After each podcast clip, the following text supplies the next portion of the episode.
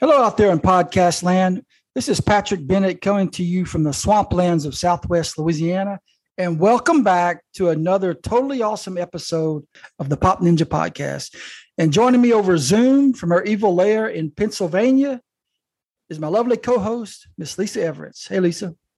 Hello, Patrick.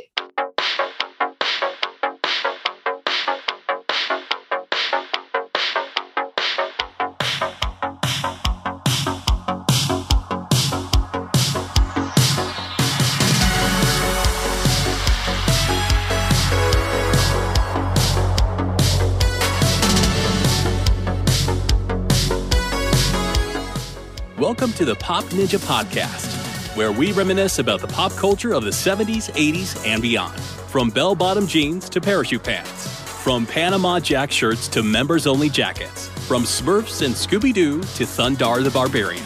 If you had a Rubik's Cube, wore a Swatch watch, was crazy about Max headroom, or ever wondered who shot JR, then this podcast is where you will feel right at home.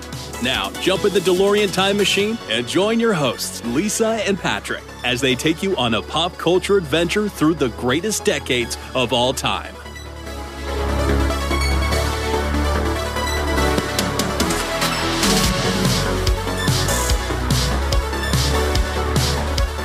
In this episode, we're going to be talking about cops, um, all kinds of detectives, anything to do with law enforcement. So, uh, Lisa, I thought we would start it off. Uh, I told you to make a list of some of your favorite uh, cop or detective shows, and Yeah. uh, let's just start off. We're just going to each go back and forth and name one that we liked, and just maybe tell who's in it. Just just real real quick on each one. So Okay. I'll let you start it off.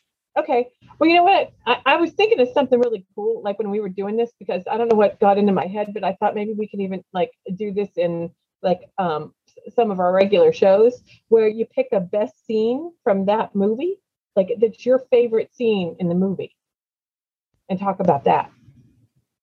What do you think of that? All right, let's name your show.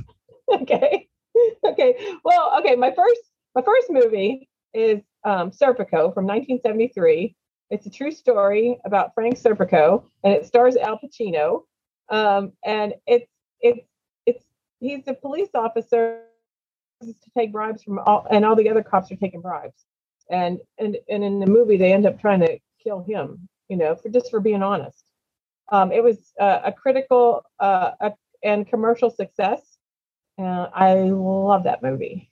What I even wrote did it come out? Frank Serpico. Um, 1973. Okay, sorry. Yep. All right. Yeah. So I mean, when we when I was when I was talking thinking about and I was making my list, you know, I was thinking about like the best scene. Like like I was I don't know why. There, I, I think I one of my uh, my movies there's a scene in it that I really like, and I was thinking, you know, out of the whole movie, I love this one scene. So then I was thinking of each movie, how when you think of that movie, you think of like your like maybe maybe it is your favorite movie because of that particular scene, and maybe that's what it makes it stand out to you. You know what I mean? Yeah. Yeah. So anyway, um, I, I since I just bringing this on yet, we won't do that. I won't put you on the spot on coming up with the scene, but I thought that that was kind of a cool idea to like uh, maybe do about like when we talk about a movie, you know, pick our favorite uh, scene from the movie in the future. Okay. Okay. Okay. What's your what's your what's your first one? Okay. I don't even know. You didn't tell me. Well, these Yeah. these aren't like in order as to which ones I like the best. I just Right. made, made a list. But uh well for this one, I kind of combined a bunch of movies into one because it, it's the Dirty Harry movies. Oh, And I, I like them all. There's really I like not too. like a favorite one. I, I liked every one of them. I thought they were all great. So I'm just going to say the Dirty Harry movies. And it, the first one was in 71. The last one was in 88. They all starred Clint Eastwood, who, you know, everybody should know. He plays Dirty Harry Callahan, and he's a police detective in San Francisco, and he does not play by the rules. Believe me. Yeah, I love them. I love the Dirty Harry movies. I didn't even think of those. I, I I'm glad you mentioned those because Yeah. when I was thinking of movies, that wasn't even a like I, I don't know why. I I I- we I think we've even talked about them before.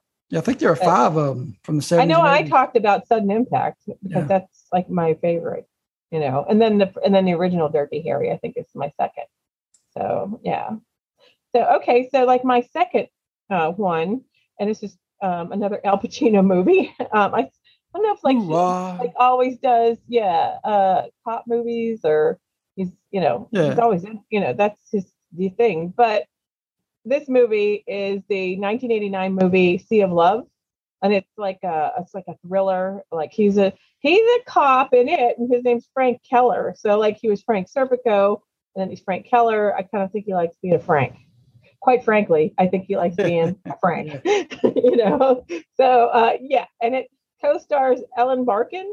Um, I don't know if you've seen it, but I love this movie. I don't Yes, know why if movie. I've talked about it on. Oh, I mean, I don't know if I've talked about it uh, uh, as my movie, like on I don't one think of our so. regular. I've never talked about it because I, I I don't know why I haven't. You know, for some reason I always think it's like a '90s movie, but I think it's because it came out like in, in '89, and maybe maybe it was like I didn't see it until the '90s, but it is an '80s movie, so it's 1989 and.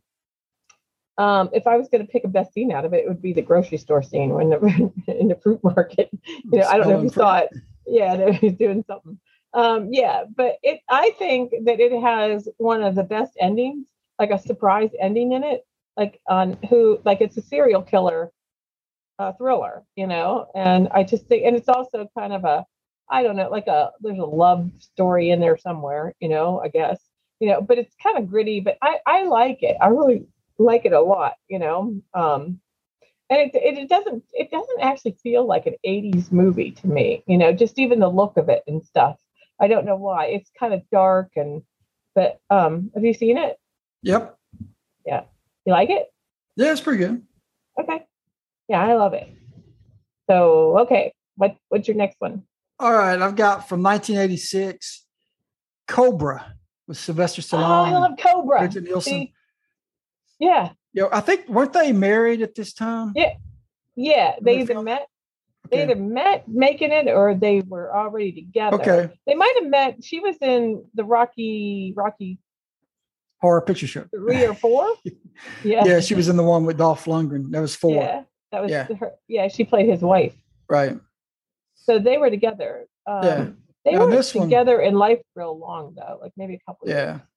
Yeah. But in this one, uh, Stallone is a cop, and uh, he has to protect her because she's a witness who saw this uh, cult leader murder someone, and and so uh, Stallone and and her they they've got a they're on the run because some of the cops are on the take from this cult, so he, he can't trust anybody. So they're on the run until he can get her to trial. So it's a Yeah. big shoot 'em up action movie. I love Cobra. I love his car. I love some of the music in Cobra. Um, I just like some of the scenery in it. You Yeah. know. Um, What I was his like name? What was his in it. name? What was his name in there? Um, Marion. yeah. Marion Cobretti. Yep. There you go. I Cool. knew that, Awesome. and he said it could have been named Carol. He Yeah. could have got. He wanted a really masculine. He says that. He said he wanted like a, a masculine name like Carol or something like that. I remember that that that uh, line in the movie. Yeah, but I yeah I like him in this movie. He looks really good in this movie, and um that's a good that's a good one. Yeah, I like it. Yeah. Okay. You say oh, and that guy that is the the like the lead of that cult. He is one of the creepiest people Yeah. to me. And he's like says, "You pig," you know. Remember he talks like Right. that. I'm gonna kill you, pig. You know, like he has like a, a, a pantyhose over his head, you know, or something. And he goes around like with a hatchet. You know, doesn't he have like a big hatchet like he comes after people with? Yeah. You know, yeah. He's just like creepy. Yeah. So, and they do that whole thing with the clicking the things together, that that banging them together like they're Right. like oh, and yeah. the- um, I think it. I think the girl that is what the one cop. The she's the bad. She's in that cult cult, cult, cult but she's a cop too, Right. and she tips them off. She's in. Um, she's a cop in some other stuff too. I've seen her in different things. That that actress that, that's in Cobra. Do you know who I'm talking about? I don't know her name. She was in Trancers 32. oh, she was in some No, other stuff too. kidding. What is that? I don't even know what that is. Okay. We just talked about Trancers. Oh, transfers. Okay. Yeah. Okay. Yeah. Like, okay. Uh, okay. Yeah. Was she in it? Or did you just make that up? no, there was no Trancers 32. Oh, okay. okay. uh, yeah, no, she was on like she was in something else where she played a cop too. Um, yeah, like and she's always like a bad person. Yeah. Um, yeah, but I love Cobra. So, so my next movie is 48 Hours. Oh yeah, yeah. I didn't uh, think about that one. You didn't? Nope, that's a good Nick one. Nolte and Eddie Murphy. Cool. Nick Nolte plays Jack Cates as a cop, and Eddie Murphy is Reggie Hammond, and he plays convict. And so they have to kind of look like hook up to to to fight a to solve a whatever they have to do. Yeah, and I always um I always like think it's like kind of I don't know if it's, I I, want, I don't want to say underrated because it was a pretty big hit. Like it it made it was like made for like uh 12 million and it it grossed like 78 million. So that's a pretty you know big movie and they made a sequel to it. And so um uh they I know they made another 48 hours. I don't think there was ever a third one, right? I don't think so. Not but, sure. Um yeah, I think there's just the two. But um I like Annette O'Toole's in it and she plays Nick Nolte's girlfriend. Um I I like my favorite scene in that is like at the end with Nick Nolte, like when he comes out of like the fog and and uh he's got his gun on uh the bad guy who's got a hold of um Eddie Murphy. Yeah. Have you seen it? Yeah. Yeah, I think it's pretty. I think it's really good. You know, it's like a really good action movie, and you know, I, I just don't think like you know, I don't ever see it like on TV, like playing. Like, I mean, it's like one of those movies I have on like a v, VHS tape and stuff and a, a DVD, but I don't ever hardly, ever see it on TV. You know, so, um, but I like it. I thought it's. I always liked it. I thought it's a good movie. Yep. Yeah. Okay.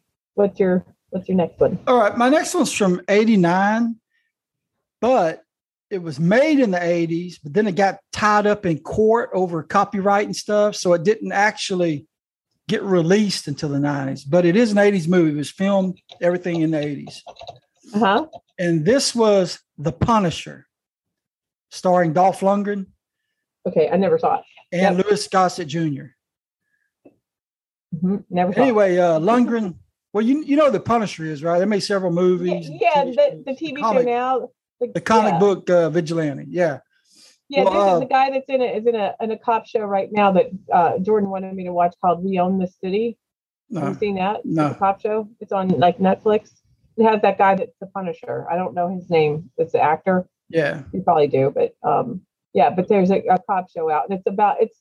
I think it's true story about Baltimore uh, police um, and like the corruption in the police and so I we started watching it, but it was kind of gritty, and I was like, yeah, I don't know, I'll, you know, I might pass on that one, but but it's a new cop show, so yeah, yeah. Well, the Punisher, uh, Dolph Lundgren, he plays a cop, and uh, he's murdered by the mob. So, uh, or, or so the mob thinks, you know, he he's really alive, but he goes underground and becomes a deadly vigilante known as the Punisher. And he takes down the mobsters one at a time. And uh, Louis Gossett was his cop partner. And Louis Gossett's trying to stop the Punisher and stop the mafia. So there's like, like a mob war going on. I thought it was a very good movie. Um, they changed it up from the comics a lot because in the comics, Frank Castle was a Marine who came home. He, you know, he was a soldier. Well, in this this version, he's a cop. So and he's got a partner, Louis Gossett. So I thought it was pretty good. If you haven't seen mm-hmm. it, give give it a uh, give it a chance. You might like it. Okay. Okay. Cool. Yeah. Okay. Um. My this my we are only supposed to do four, right? We're doing five. Four? I said five. Oh, I only did four. Well, then. okay. Then you have to do two. You know. All right. Or I'll have to think up another one real quick. Yeah. Um. Okay. My well, my fourth one is Running Scared from 1986. Yeah, I, I, vaguely remember that. I remember seeing really? it. Oh my gosh, there's like a scene in that movie that I, I, I do, I goof around with the scene. You probably you, would, you probably wouldn't find it funny, but I find it hysterical. But it's uh, Billy Crystal and Gregory Hines is in it, and uh, Jimmy Smits is in it too. Um, and there's uh, there are a couple of Chicago cops. You might like this movie. This is the movie that it's. Um, this is where I was thinking of the scene in this movie um, it has the the um the song "Sweet Freedom" by Michael McDonald is like from uh from that movie. It was a big hit when it came out, and every time I hear that song, I think of this movie. You know, but um, there's there's a scene in the movie where um, they're in this big build, like I don't know if it's like a, a part of a, like offices or what kind of building it is, but um, there's these two elevators that are like side by side, and um, the they have to jump from one elevator to the other. And every time I see that scene, it gives me the creeps. You know, so I was thinking of that because that to me is like the best scene in the whole movie. And it, like I can't, I I'm like I get nervous every time I watch it, even though I know what's going to happen. It's like I still it makes me nervous. So um, if you've never seen Running Scared, you should you should watch it. I think you'd Yeah. like it. Yeah, I, I've I've seen it. I just don't remember. It's been a long time ago. Oh, yeah. I mean, it it's kind of it seems kind of long. There's a lot going on in it and stuff, but Yeah. um, yeah, but um, yeah, it's it's kind of funny too. They're funny, like they're they're they're a good combo. So that's my fourth. I'll think of one while you're talking about your next one. I, I might come up with a, another one. So somehow magically, All yeah. right. Well, I want to talk Yeah. about the greatest cop movie ever made yeah. in 1987, Okay. Starring- Peter Weller. Oh. Dang it, so RoboCop. RoboCop. Oh, then dang it, I'm going to put in Lethal Weapon because I didn't even think of the Lethal Weapon. I'll take Yeah, and it starred Peter. Weller and Nancy Allen and Oh, I've Weller's. Uh, you never seen RoboCop? no. What? They- they had- They had two sequels. They did a remake. They had an animated series. They had comic books, video games. I mean, this is a huge uh, franchise. Yeah. But anyway, uh. Peter I Weller mean, I- yeah. plays a Detroit cop that he's killed. He's killed in the line of duty, and uh, they take his body and use it in, in an experiment to make him half cyborg, half human, all cop. See that? Okay. Half, yeah. half, all cop. Yeah, Gotcha. yeah, Yeah. very cool Okay. movie. Okay. Well, what did, when did you say what year it was? What RoboCop? Yeah. What year? RoboCop ca- came out in '87. That's what you said. That's what I thought. That's why when you said the best cop cop movie of '87, that's why I just said Lethal Weapon, and I thought that was going to be the the um, one that you did. So then Lethal I didn't, Weapon. I didn't say the best cop movie of '87. I said the best cop movie of all time. of all time. I know. But when you said it, it came out in '87, I thought it has to be Lethal Weapon because Lethal Weapon is awesome cop cop movie, and I can't believe that I didn't think about it when I was thinking about these. But now I'm thinking I should have started with that one as like my number one because I love Lethal Weapon. I love it Talk you know, about it. uh, talk about it. Okay, it's uh, from 1987, and it has Mel Gibson and Danny Glover in it, and that's what I. The original Lethal Weapon is like one of my favorite movies. I just love how the story starts, like with Mel Gibson, and like he loses his wife, and he's kind of on the edge, and he's kind of suicidal, and nobody's sure about him, and then Danny Glover, who's gonna like retire soon, he he um.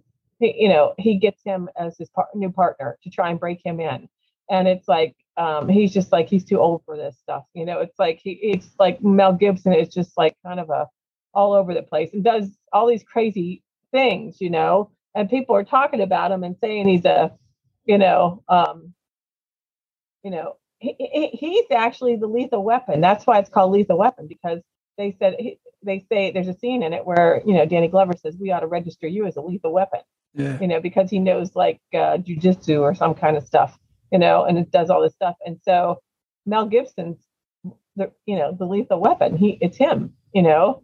So um, I love it, you know. And then um, the second one, you know, you know Joe, Joe Pesci comes along in it, but the first one is like um, it's just I think it's a great and it's it's set at Christmas time, so I always watch it at Christmas.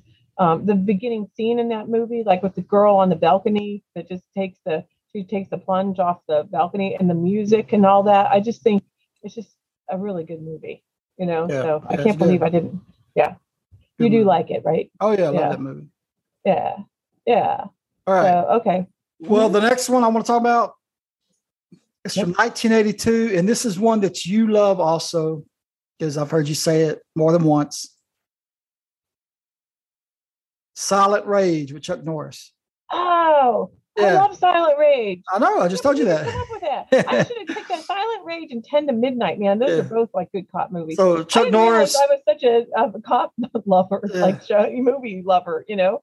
But Chuck that. Chuck is a, a small town sheriff battling a serial killer who can't die. He's he's like a what was it, a medical experiment or something? And Yeah, I didn't know that you like this movie. That oh much. yeah, I I didn't. love that movie. You love it?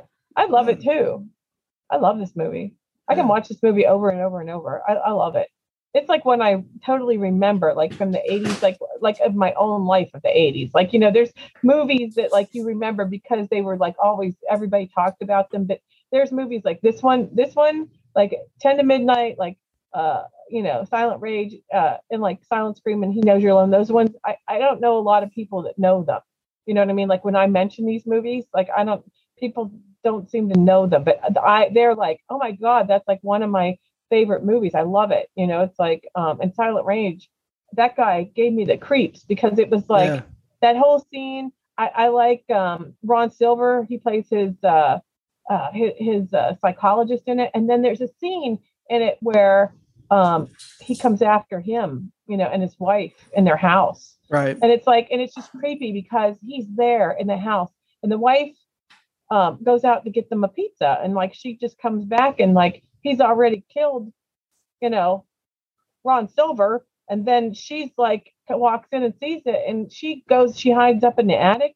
And that just gives me the creeps because it feels like something that could happen. You know what i mean it's like and Mhm. what would you do in a situation like that and it, it always just gives me the creeps because you know there's people like that out there you know and then like oh and then that doesn't seem like totally far-fetched either like that they could come up with a like some guy they get they inject him with this stuff and he just heals like really fast you know like like they shoot him and then all of his wounds heal you know Yeah. but then like Wolverine.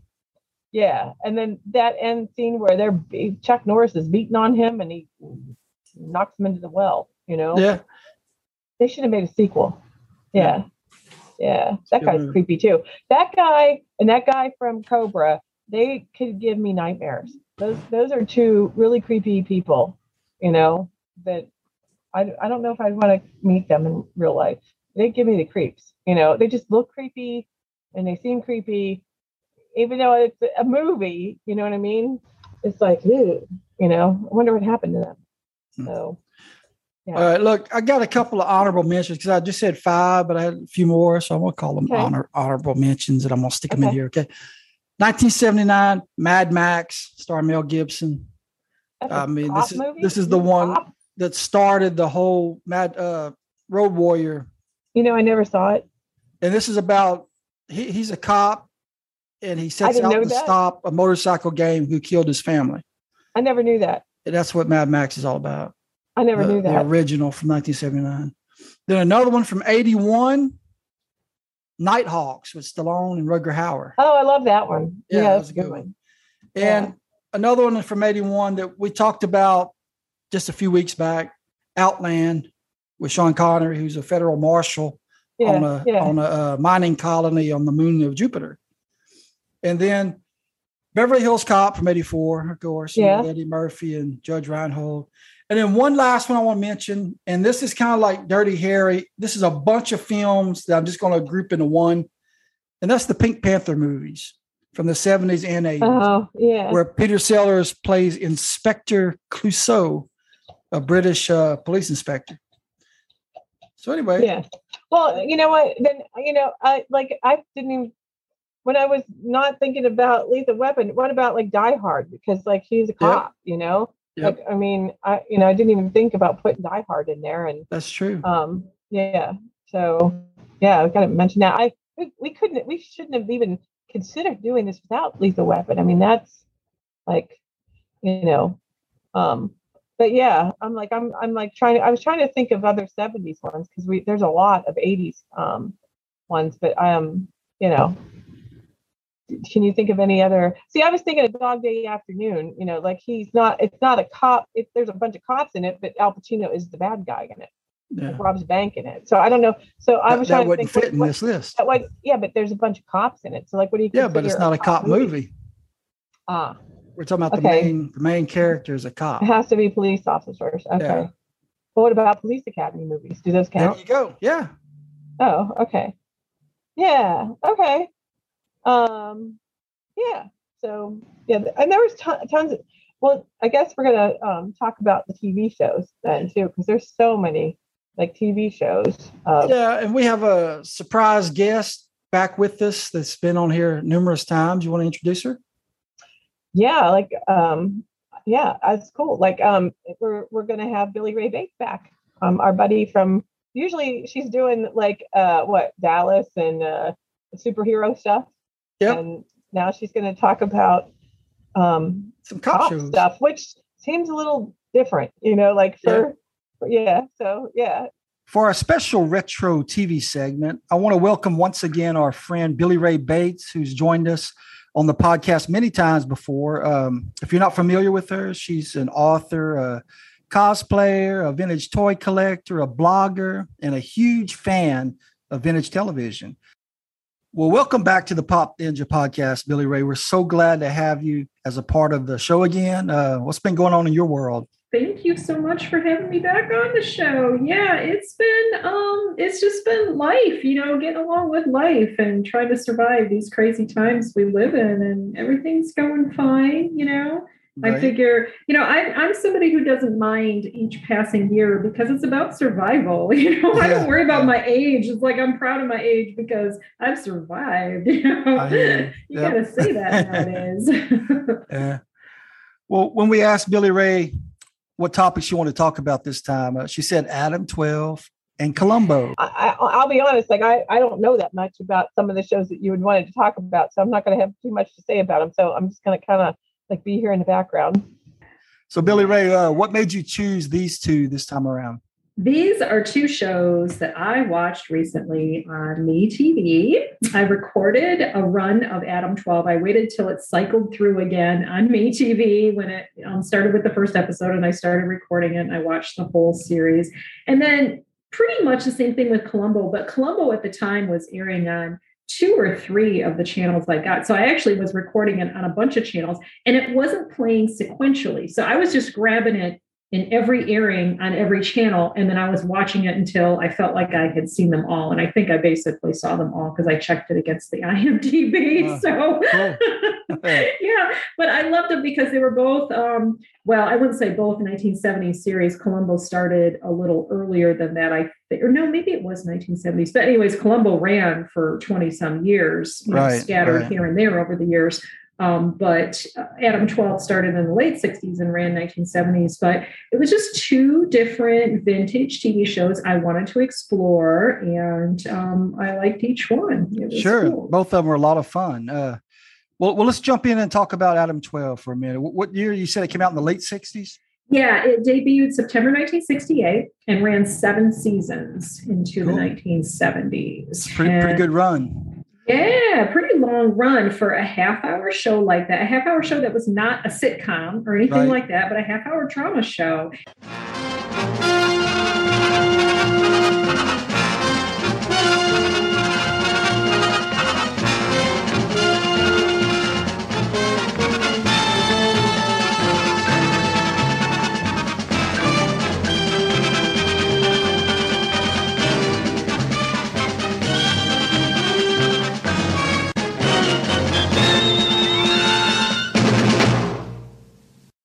Um, starring, of course, Martin Milner and Kent McCord. It even featured Bing Crosby's son, Gary, as one of the patrol officers, one of their uh, co workers.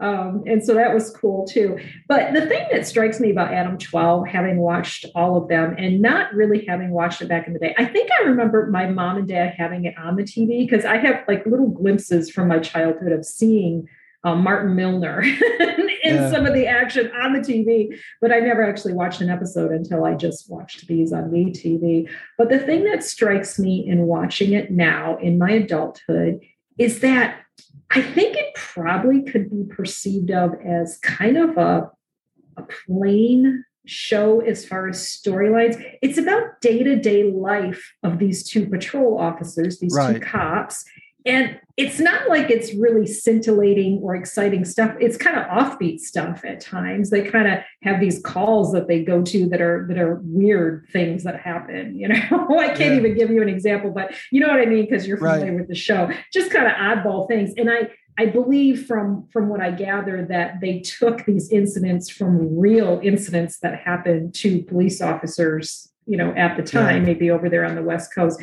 But to me, it's like okay, it's just day to day life. So they're not like they're not um, embellishing it a lot as far as the storylines. They're just showing these cops in doing their jobs, right? And just day to day routine and I think it had to have been really popular being on for seven seasons, yeah. even though it's it's not embellished, it's just day to day life. So yeah, that well, you really know, struck me. I never watched it first run either. Like you know, I guess it was prime time. Uh, I watched it years later, like when I was a kid after school. It would come on every day after school.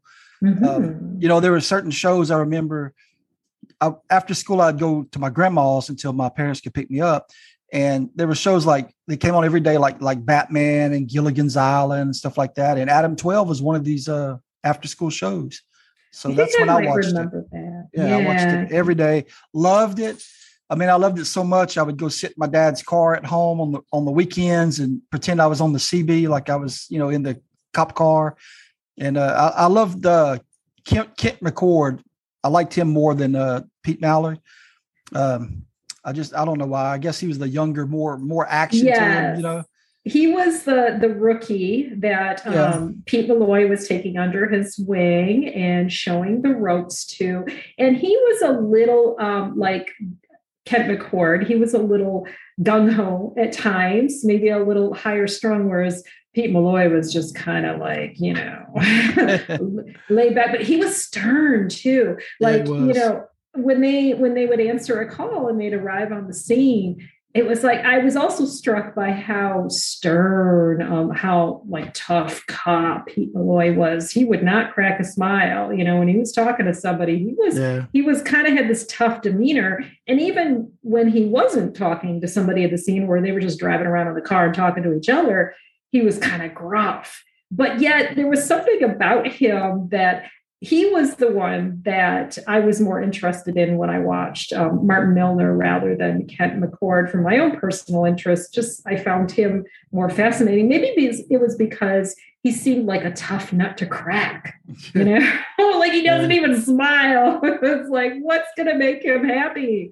You know, is it his birthday next week or what? You know, what's going to finally make him smile? So now yeah. I know that uh, one of the creators of this series was uh, Jack Webb, who he also yes. Dragnet, and he was a an actor in many movies and many TV series, and I believe he died in the like early '80s. But he was uh, half of the creating creation team of this. I don't know the other guy, Mark. Uh, I mean Robert something. You all know if you know his name. No. I just know of Jack Webb because I used to watch him in movies and stuff. Well, go on the IMDb. I think it was the IMDb. I was reading a little bit, or maybe it was Wikipedia. You know, preparing for this, I was reading a little bit more about the show and the making of the show, the production. Jack Webb knew Martin Milner because Martin Milner, I think, had been on Dragnet and he like owed him money or something. And so instead of paying him he gave him he got him this role. He got him different roles i think is how the story went but he also got him this role in adam 12 which was of course a starring role that lasted several years. So that was pretty good for for payment on the amount that he owed him. Yeah. and then um, i was also interested that pete malloy he well the character appeared in four different series, including Dragnet, but then also Emergency. Like there was crossovers between Adam 12 and the Emergency show. Where I didn't they, realize that. That's cool. Yeah. So he played, he and I, I think Kent McCord too, they played their characters over on Emergency. But there was an episode or two of Adam 12 when the guys from Emergency came over and they played their characters. You know, they showed like an ambulance coming into the hospital or whatever, and you saw these same characters. So yeah, I love played, it when shows do that. Yeah. And then there was a later Adam 12, right? Wasn't there like a yeah, like I think was it in the 90s or, some? or something? Yeah. Yeah. It, it, didn't last very long. I, I do remember it. it um, John Wayne's son starred in one of the one of the stars. It was like uh, three guys. I remember being the heavies in that, but one of them was uh, okay. John Wayne's uh, youngest son, Ethan. Okay. Huh. But it didn't. It only lasted like half a season, maybe 10, 11, 12 episodes at the most. Okay. Huh. And then uh, talking about Martin Milner, um, he also was a star of Route 66, which I've only Right. seen like maybe one episode of. Yeah, me too. It's been on my list of shows to watch someday. But yeah, I think I would like it. I watched again in the '90s. They did a reboot of that series, and uh, I remember watching it, and it was pretty good. But like like the Adam 12 reboot, it didn't last, but maybe half a season. Okay.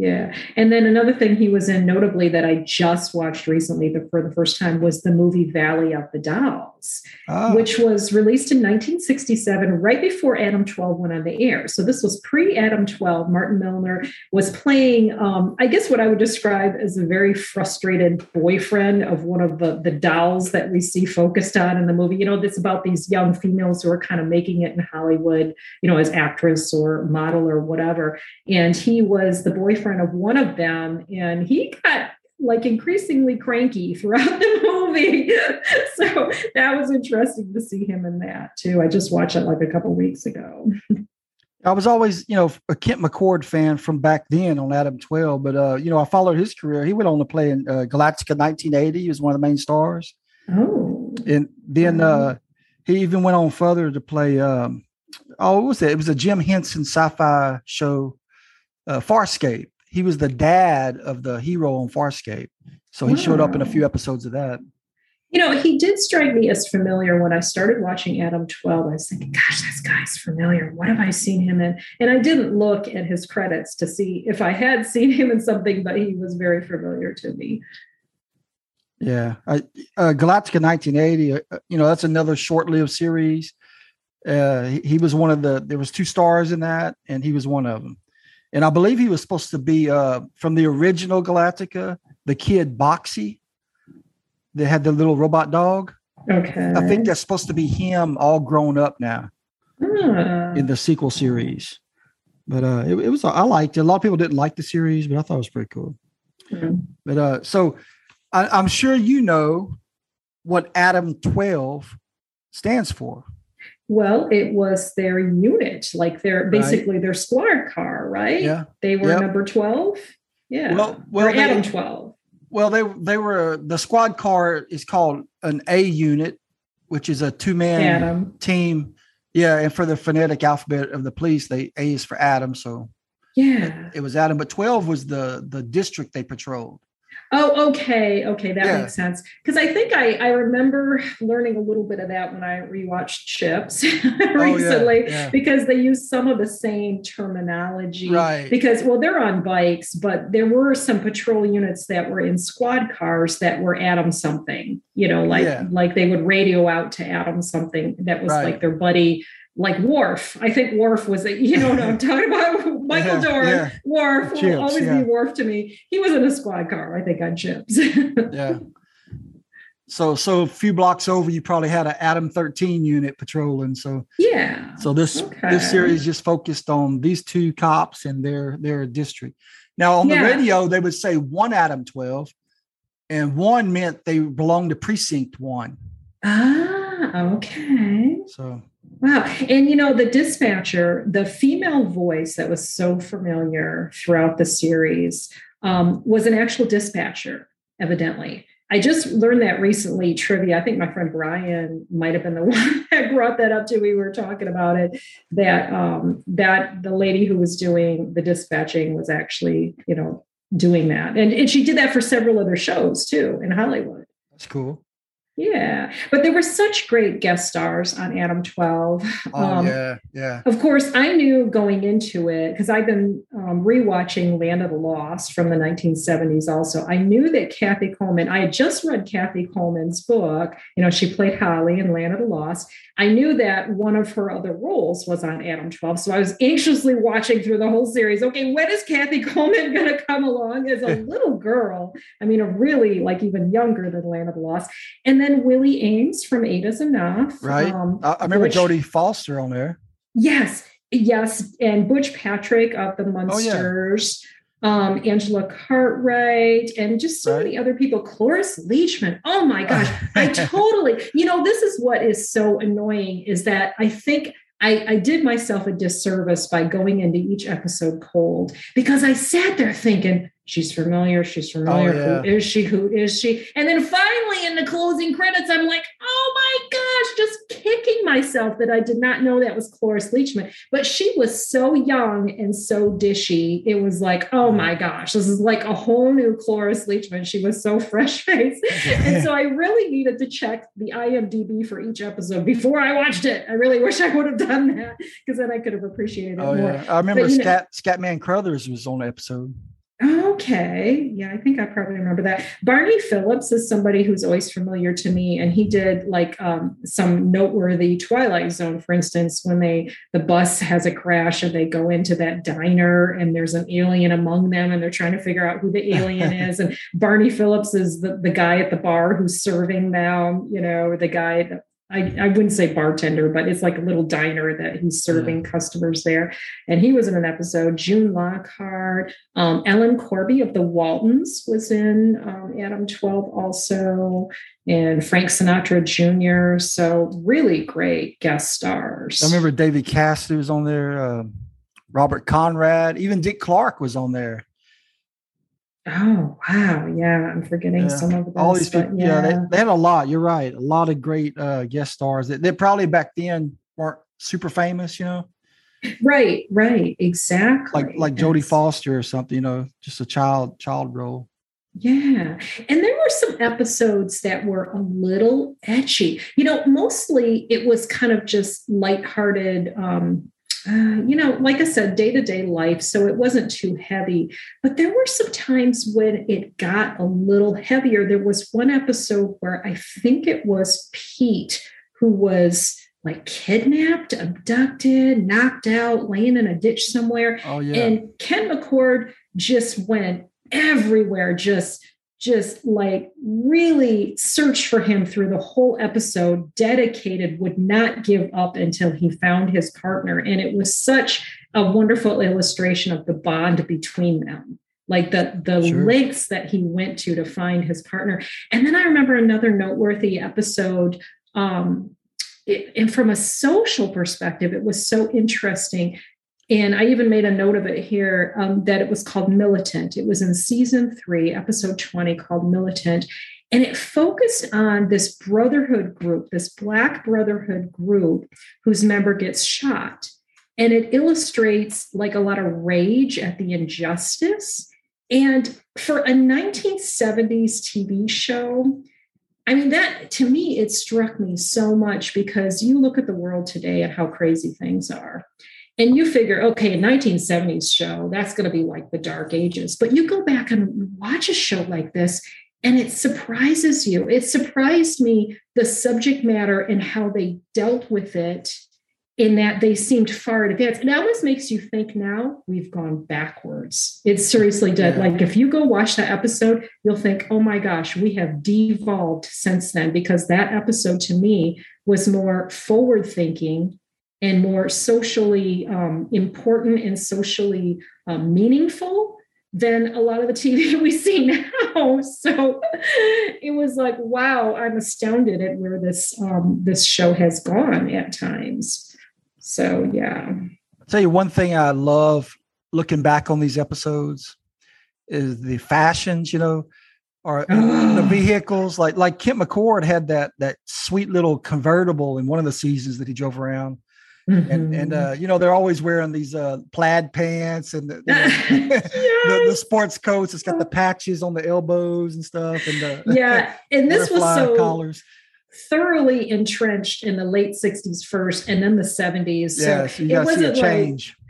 Yeah you do see a little bit of a, a evolution in fashion but i remember that that was interesting to watch in chips too speaking of chips before because chips started in the 70s and wound up in the 80s and you saw the progression in the fashion there like you saw out and out 70s and then at the end you saw out and out 80s and it was Yep. distinct From from Distinct bell bottoms to parachute pants. yes. So, but yeah, I love um because once in a while you would see, you know, they'd be double dating. Of course, um, uh, you know, they one was one of them was married, the rookie was married, and then Pete was just dating, you know, whatever girl he had met, you know, the week before. Yeah. He was always dating somebody different. He never dated seemed like the same person. But you would see them on dates sometimes, and so you'd got you'd get to see some female fashions too when they when the significant others were with them. There also was another, I mean, come to think of it too this just reminded me there was another episode that kind of stands out in my mind where they're on they each have their their date or their significant other with them and they go to like a ghost town. And there there's like these guys that come through on motorcycles and they threaten them and they like like are holding them hostage or something. They have knives or something like that. I don't remember all the details of it, but that's one that's a little bit edgy too. Like these two guys are in danger because they're out of uniform, they're off duty, they don't, you know, and they've got their their females with them that they want to protect. And so it was just a really um, edgy episode, also. Hmm. You know, I read that uh, to prepare for their roles, that uh, that that Milner and McCord that they rode along with actual uh, cops separately. They rode along mm-hmm. with with a cop and uh, responded to all their calls and everything. They each spent 130 hours. Oh my word! With a police officer riding around with them. So they well, knew, by the time they filmed, they kind of knew what they were doing, you know. yes, I am not surprised because there's a disclaimer in the credits at the end pertaining to like um, real life cop consulting or advising on the series. Right. Yeah, I read they had so, a, a, sergeant, uh, Los Angeles uh, PD sergeant, would read over the scripts. He would add realism to him, you know, especially yes. like on the radio calls. And, yes. and they they would always ask him on the set, like, how would an actual cop respond to this situation? I love that. And see, yeah. I think that's the power of the series. It may be just like day to day life, but it was very real. And, yeah. and it was realistic. And like I said before, not embellished, not overblown, just, just like you're sitting there in your living room watching how it is to be a cop, you know, really. So, so that is interesting. Uh, let's see. I had a little. let me find this. Uh, people might find this interesting, or maybe not. Maybe it's just okay. Uh, we're talking about all the the the calls that we come over the radio. Now I remember mm-hmm. sitting in my mm-hmm. dad's car, pretending I was talking on the radio, you know, the CB, and I, I would say stuff like, uh, "This is one out of twelve. We've got a two eleven. It's seven eleven. Please send backup." You know, I, I, would say stuff like that. That I would jump out of the car and pretend I was chasing a bad guy. You know, but uh, I looked up some of these actual uh, calls and these are real police calls that they would use on the show. And uh, here's a few of them. A code one. If, if this ever came over the radio in their car, you you would know what it meant. Uh, code one was uh, acknowledge your call. It's kind of like, hey, are you there? You know. Uh, code two would mean proceed immediately without using your lights or your siren, kind of like oh. sneaking up on the bad guy. Okay. Now, if they, they told you to go somewhere and it was a code three, that means it's an emergency and proceed with lights and siren. Mm-hmm. Now, code four was kind of calling off a situation It meant they didn't need you anymore. So they would say, you know, one Adam 12, code four, code four, you know. So that meant just turn around and go back about your business. So, uh, uh, code six, like if they were calling Adam 12, they, they were already on an assignment, they would say code six, meaning they're already out doing an investigation that they weren't available. So and the next one is the most common one they use through the series, I will argue. Are you going to say code seven too? Yeah, yeah. they use that like every episode. And sometimes they, often they wouldn't say code. They'll be like, okay, do you want to do seven? Let's do seven. so tell what seven means. It means fire verified. No, wait seven means fire. Okay, I thought seven was their dinner break. Which one is oh, their? Really? They're going really? on break. Isn't it well, seven? Like, well, this is what seven? I looked up on the the police band. Uh, maybe back then, maybe back then it could have been for yeah. Adam twelve. Because I think I swear it was seven. They always said when they wanted to take their break and go grab something at the uh, diner. oh, maybe so. but some of these were like like if it was raining and and the police uh, motorcycle guy needed a car, they would say he he's a code B today. That means a motorcycle cops now riding around in a, a Adam unit. Ah, uh, okay. They'd even tell him how to to dress. Like code twenty meant uh, notify the press. There's a press event. Oh boy. Yeah. But, uh, or if you heard stuff like uh, 211, that meant a robbery. Uh, 311 meant indecent exposure. Uh oh. Yeah, now a 390 meant a drunken male, and a 390W meant a drunken female. Uh, uh, if they told them to proceed somewhere for a 415, that meant someone was disturbing the peace. A 459 was a burglary. 484 was a theft. Anyway, they, they had stuff for purse snatching, drunk driving, uh, nudity, all, all kind of stuff. Uh, oh my gosh. You know, mentioning 459, I think there was an episode of the Green Hornet, the 1966 Green Hornet show that was like 459 silent. It had on the title of the episode, and it was about like a, um, what'd you say 459 stood Burglary. for? Burglary. Yeah, it was like a silent alarm tripped because of a burglary. Ah. I think that's what the gist of the episode was, if I remember correctly. but yeah, that that's interesting because I never knew any of that stuff. You know, we didn't have like a CB radio or anything when I was a kid, so I never would have heard any of that stuff other than watching cop shows. yeah, well, my parents, they they were a CB family. They each had a CB in their vehicle, and then my both sets of my grandparents had CBs. So yeah, we we used them often. it was a big especially thing on back then. vacations, like driving long distances on the interstate. My dad would always call ahead, looking, you know, checking on cop reports and stuff. You know, Wow, really? Your dad would just to see if there was anything going on where you all were headed? yeah. Also, Oh he would monitor it for like, you know, truckers would call in if there was like a uh, a, speed trap somewhere or something, or you know, he, so he always left it on. Or if he wanted some directions to, you know, some place he couldn't find, instead of looking at a map or whatever, he would get on there and talk to the truckers, and they would tell him where to go and stuff. But anyway, Mhm. yeah, so we we all use CBs. And my handle back then was Ghost Rider. Had nothing to do. This Oh. is way before Top Gun. So, and this was way before the. Uh, I, I read the comic books with you know the motorcycle guy that was a skull in flames and stuff, but it wasn't to do with that. There was an earlier comic I read. There was a western called Ghost Rider, Okay, and that's where my Hmm. my handle came from. that is fun. Yeah. Wow. You got anything else to say about Adam Twelve? Are you ready to move on to Columbo? Let's move on with a segue to Columbo. Okay. Martin Milner did a Columbo episode. Oh, that's cool. and he starred with Jack Cassidy, and they were writing partners. And it was a 1971 episode of Columbo. Martin Milner was like his writing partner. I think he was the one who gets killed, and then Jack Cassidy is. The, you know, Columbo, they always would tell you who did it. You know, you always Right. were in on that. And so I, Jack Cassidy was the one that Columbo pursued through the whole episode. But yeah, let's talk about Columbo. Sure.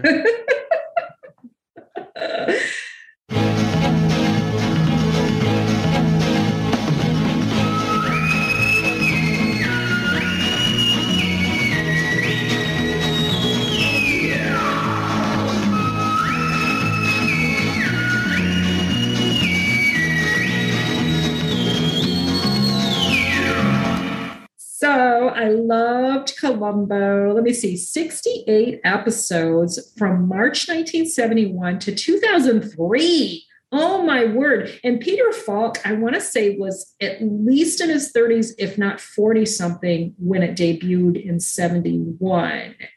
And I think I had read on Wikipedia that he basically did the show until he felt like he couldn't do it anymore because he was having trouble remembering his lines. But it was a long run.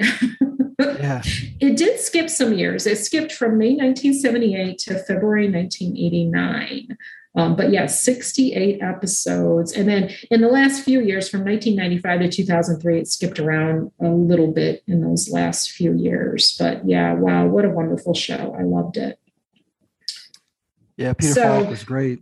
Yeah. And, you know, I think when you, I want to say when you and Lisa had Joanna Cameron on and she was talking about her other acting roles, she she has mentioned Peter Falk before, and I think it might have been on the Pop Ninja podcast that she mentioned that he was just a wonderful actor, really a brilliant Mm. actor. She got to to appear in, in something with him, and and it was while I was watching Columbo, and boy, I have to agree that he really he really was a good actor and you saw differences from the very first episode and then the rest of the run in where he was developing his character and he was making it truly Columbo because it was a distinctive character. You know, he had the frumpy raincoat, kind of the mm-hmm. disheveled mm-hmm. yeah. appearance. That was his trademark. And he keeps talking about this wife that you never see, yep. except that there was a series later called Mrs. Columbo. but for the Columbo series, you never saw the wife. It was almost like she was mythical, but he brought her up like every episode it seemed like she he was talking about mrs columbo and then um, he had trademark sayings like just one more thing you know right. he'd be he'd be interviewing a suspect and yeah. he'd already have the person pegged. He always had the person pegged, like right away. And then he'd kind of play cat and mouse with them and he'd be interviewing them. And then he would seem to walk away. And then he'd be just one more thing, he'd turn around yeah. and then he'd really throw something out there that that put that person off their game. Yeah. You, know? like, like, you always knew that was coming. You were waiting for it. Trip them up and always um, would set a trap for the killer. I love the traps that he said because you after a while watching the episodes, you it's like you looked forward to that aspect of the last 15 minutes. Okay, this has got to be the trap. This has got to be the trap that he set because this isn't real. you know, he didn't do this or he didn't do that or whatever. Because then you you start to recognize the trap. You know, once you see the trap um, going. But yeah, and wow, what great guest stars! I mean, besides Jack Cassidy, who did three episodes, also played a magician in one episode. There was Patrick McGoohan who did four oh. episodes. And he, the thing about Patrick McGoohan, I think he did, did some behind the scenes work too. I want to say he was like directing or helping produce or something in the Columbo show too. But every episode, he looked totally distinctly different to where you could sit there and not recognize him until like 10 minutes in. He, he was like he was a master of disguise on Columbo. he was always looking different. But yeah, George Hamilton played a psychiatrist and the host of a crime show. William Shatner was a TV detective and a radio host. Mariette Hartley was in a couple episodes. Um, Tim O'Connor was in a couple episodes. Sorrel Booke from the Dukes oh, of Hazzard, Boss, Boss Hogg. Hogg. Yeah. Yeah, he was in a couple episodes, but not as the lead he was kind of a supporting character. In fact, one of the episodes he was in also starred Johnny Cash, Johnny Cash playing a villain. Oh my word. He was a gospel singer who I think like killed his wife or something. But Sorrel Booke was kind of a, a, supporting character in that to the Johnny Cash episode. But um, and then Leonard Nimoy was a surgeon who was murdering people through these um, these these interesting like form of stitches that he was a surgeon who was using these special stitches that basically would cause the person to die later. it was just so some of the ideas for plot lines they came up with were just amazing. Um, Leslie Nielsen, Janet Leigh playing a faded oh. dance star, Ed Begley Jr., Tyne Daly, Deirdre, Deidre Hall did a couple. Of episodes. Deidre Hall, really, too. from Electra yeah. Woman Dyna Girl, yeah, yeah, very young. And then Roddy McDowall was in an episode. Oh, Robert Conrad. Oh my gosh, Robert Conrad. I always loved Wild Wild West, but Robert yeah. Conrad was a red hot fitness guru who murders his partner. Oh my gosh, that was a fun one to watch. And that was like him.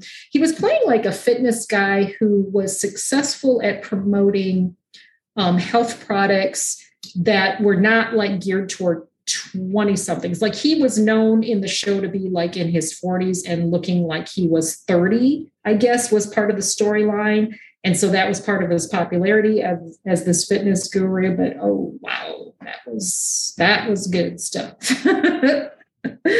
but yeah, just I really enjoyed this show all the way through. And the fact that, you know, this was a TV series, it was considered a TV series that ran for many years, but it was more like movies because right. they were longer. Exactly. Were like, yeah. Yeah. Like it was almost like episodes. a special movie night event or something. Yeah. Yes. Very and you cool. know, they they did that a lot back then. They had other series that were like basically once in a while movies that you would see like i don't know a sunday night or something but they were like longer movie length but they were so regular that they were considered a tv series i guess so yeah he was just yeah. too clever just so clever and so disarming in that you know people expected people would um and they i think they talk about this a little bit on the wikipedia page for columbo too. He was disarming because he like purposely like tried to appear as somebody that you would completely underestimate. Right. Exactly. and he and so that was how he defeated like the person that he was pursuing as the suspect would dismiss him or they would um,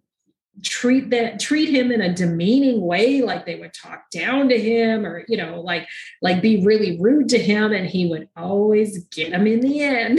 Yeah and he was always so polite to everybody. Yes he was so gentlemanly. Oh my gosh totally gentlemanly and polite even when he was being treated badly. You know i was felt sorry for columbo. It's like why are they being so rude to him? But he was super intelligent super thank you, Billy Ray, for coming and talking to us today. And it was really cool. And um, it was nice to talk, hear your voice again and hope you'll come back. And thanks. You are welcome, Lisa. It was great to be on again. Yeah, Billy Ray, thanks so much. And we hope to have you again on here soon. So take Yay. care.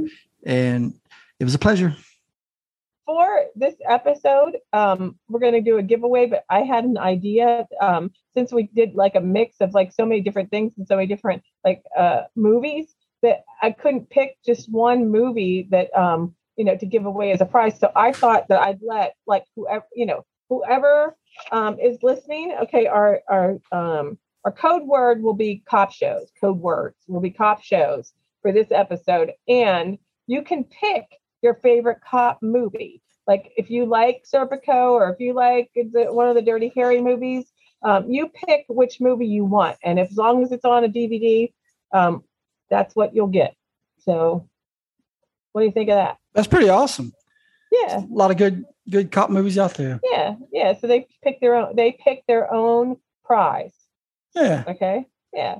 Well, I want to thank everybody for listening. Uh, enjoyed it. Uh, there's a lot of lot more cop movies. Maybe we could do a part two of this someday. Uh, we can have more time to think. But uh, I want to thank everybody for listening. Why, why, don't you drop us a line on Facebook and tell us what your favorite cop movie or cop TV show is from the 70s and 80s.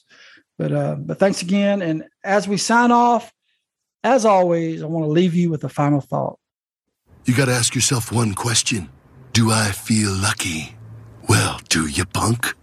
Oh, Mr. Harry, you're really not going to like what I have to say.